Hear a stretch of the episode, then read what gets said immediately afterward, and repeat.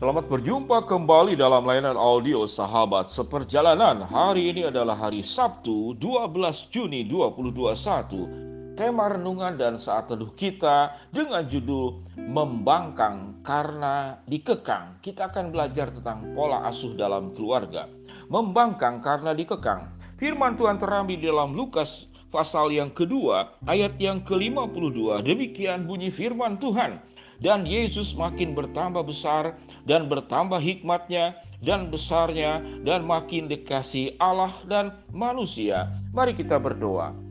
Bapa yang di dalam sorga sungguh kami belajar ya Tuhan tatkala segala hal yang buruk yang terjadi pada diri kami yang sudah dewasa itu disebabkan secara garis besar adalah oleh pola asuh dalam keluarga dan tatkala kami memiliki banyak kelebihan-kelebihan pada masa dewasa itu pun disebabkan oleh pola asuh dalam keluarga dan lingkungan yang membentuk kami. Kami mau belajar Tuhan tentang bagaimana pola asuh yang benar di dalam keluarga. Dalam nama Tuhan Yesus kami berdoa. Amin. Shalom sahabat seperjalanan yang dikasih Tuhan. Membangkang karena dikekang. Sebuah pola asuh mengekang, pola asuh mengatur, pola asuh yang kemudian menjadikan anak menjadi seperti maunya orang tua, lalu kemudian anak dihindarkan dari berbagai macam proses ke pertumbuhan yang seharusnya yang pada akhirnya niatan dari awalnya baik namun berakhir dengan buruk. Lalu kemudian ada banyak reaksi daripada anak-anak di dalam pola asuh yang dikatakan mengekang. Anak itu bisa kemudian menjadi pemberontak atau anak kemudian menarik diri menjadi penakut. Dia takut berbuat apa pun dan pada akhirnya kemudian bisa berekses menjadi pribadi-pribadi yang tidak tumbuh dengan baik. Mengapa? Karena potensi di dalam diri anak tidak berkembang. Potensi anak itu kemudian dimatikan secara tidak sadar. Sama seperti orang tua atau dalam istilah kalau kita melihat bagaimana pertumbuhan seekor induk burung membesarkan anak-anak burung. Pada awalnya tentu akan dijaga, ada di dalam sarangnya, diberi makan terus-menerus. Namun di masa pertumbuhan anak burung ini, anak burung ini akan punya sayap dan dia mulai belajar mengepak. Dan kalau belajar mengepak, ada satu hal yang cukup menarik bahwa anak-anak burung ini pada akhirnya dia harus terus untuk berjuang mandiri dan terbang dengan kemampuan sayapnya sendiri dan tidak terus-menerus untuk dicukupkan, difasilitasi, dipelihara, dijaga oleh orang tuanya. Maka tujuan pola asuh sesungguhnya adalah menjadikan anak itu tumbuh dengan mandiri. Yang menarik di dalam Alkitab, pada saat Yesus usia 12 tahun, dia terpisah daripada orang tuanya. Karena dari Yerusalem, orang tuanya akan kembali ke tempat tinggalnya yang bernama Nazaret dan terpisah selama perjalanan 3 sampai 4 hari. Ada banyak mengatakan memang tertinggal, orang tuanya tidak sadar menganggap bahwa anaknya itu Yesus itu ada di dalam rombongan keluarga besar yang lain. Tapi ada juga yang memang Yesus dengan inisiatifnya sendiri di dalam usia yang sangat muda, dia mau bertemu di Yerusalem dengan para pemuka agama.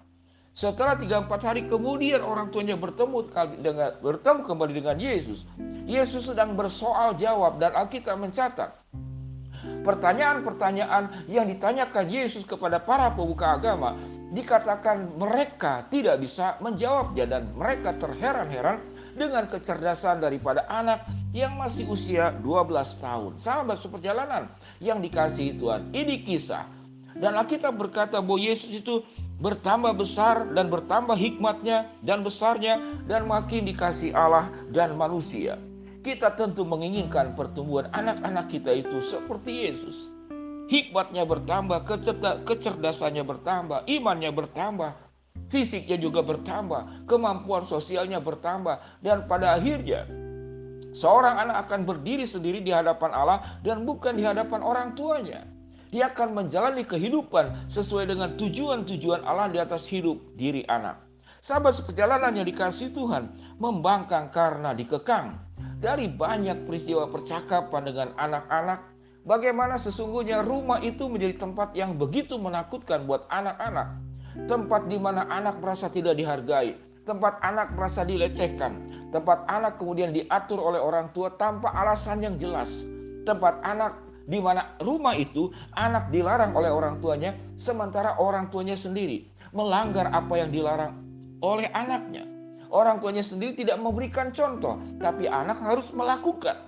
Sangat sulit memang bagaimana mengasuh anak-anak. Bagi orang dewasa yang sudah tumbuh menjadi dewasa, tatkala kita memiliki sifat-sifat buruk, mungkin pemarah, mungkin kita menjadi orang tidak bisa memanage waktu, kemudian kita menjadi orang kadang-kadang suka bohong, suka menimbulkan keributan, suka adu domba. Itu adalah dari pola asuh. Biarlah kita pada saat ini menyadari bahwa anak-anak yang tumbuh di dalam lingkungan keluarga kita bukanlah hak milik kita. Dia adalah titipan Allah yang dititipkan kepada kita dan pola asuhnya tidak boleh memakai pola asuh orang tua, kebiasaan orang tua, budaya orang tua, namun memakai pola asuh Allah. Bagaimana Allah mengajarkan tentang pola asuh eh, anak? Alkitab dengan jelas mengajarkan bahwa ajarkanlah berulang-ulang kepada anak-anak. Tuhan Allah itu Esa, Tuhan Allah Abraham, Ishak dan Yakub. Dia adalah satu-satunya. Ajarkan kebenaran firman Allah. Dan salah satu yang menarik daripada kebenaran firman Allah, anak-anak itu pada akhirnya akan berdiri sendiri di hadapan Allah dan bukan di hadapan orang tua. Anak harus mempertanggungjawabkan hidupnya di hadapan Allah maka anak juga harus dilengkapi dengan karakter-karakter Allah. Sewaktu kita mengajarkan anak, nak sekolah yang baik supaya kamu kaya. Sekolah yang tinggi supaya kamu bisa mandiri. Supaya kamu hidup enak. Supaya bisa jalan-jalan ke luar negeri. Supaya engkau itu punya rumah, punya ini, dan punya itu. Apakah itu? Pengajaran dari kebenaran firman Allah? Tidak. Tuhan Allah mengajarkan bahwa ikatkanlah itu sebagai kalung sebagai tanda di dahimu dan di, diikatkan di lengannya kebenaran firman Allah. Jadi artinya anak-anak itu tatkala dengan cara orang tua berorientasi tentang materialis, berorientasi tentang keberhasilan hidup hanya untuk diri. Sementara anak-anak di hadapan Allah dididik oleh kebenaran firman Allah supaya hidup di dalam kebenaran dan menjadi berkat. Ada misi dan kehendak Allah yang dititipkan kepada setiap anak untuk bertumbuh dengan baik. Sehingga anak itu jangan dikekang oleh kita, namun anak itu harus dikuasai oleh kebenaran firman Allah. Sehingga orang tua yang mengekang, yang mencoba menguasai anak, maka itu adalah sebuah dosa besar. Karena orang tua tidak pernah diperintah untuk menguasai anak, namun untuk membimbing anak agar anak-anak itu tumbuh di dalam kekuasaan dan kendali Tuhan dan bukan di dalam kendari kita sebagai orang tua. Sahabat seperjalanan, hari ini kita akan belajar tentang pola asuh, tentang bagaimana menciptakan keluarga yang baik, tentang bagaimana membimbing anak-anak itu tumbuh di dalam kebenaran firman Allah. Jangan berjuang untuk menguasai anak, jangan berjuang untuk mengekang anak, tapi berjuanglah agar anak-anak dikuasai Tuhan, agar anak-anak hidup di dalam kebenaran firman Allah bukan hidup dengan seleranya orang tua, bukan hidup dengan cara-caranya orang tua, bukan untuk mewujudkan mimpinya orang tua, tapi orang tua harus menolong anak agar anak-anak bisa mewujudkan kehendak dan panggilan Allah di dalam diri anak. Kalau kita punya pola asuh yang buruk, mari kita perbaiki. Kalau kita menjadi buruk saat ini karena pola asuh yang buruk dari orang tua kita, belajarlah mengampuni dan apa yang buruk itu kita masih bisa perbaiki untuk kita bisa mewariskan hal-hal yang indah kepada anak cucu kita. Sahabat seperjalanan, jangan berjuang untuk mengekang anak, tapi berjuanglah agar anak-anak itu dikuasai dan kemudian dilingkupi oleh kebenaran firman Allah. Kita tidak akan melahirkan membesarkan anak-anak yang membangkang kepada orang tua, tapi anak-anak yang membangkang kepada kehidupan di dalam dosa, membangkang kepada segala sesuatu yang tidak sesuai dengan kebenaran firman Tuhan. Mari kita berdoa.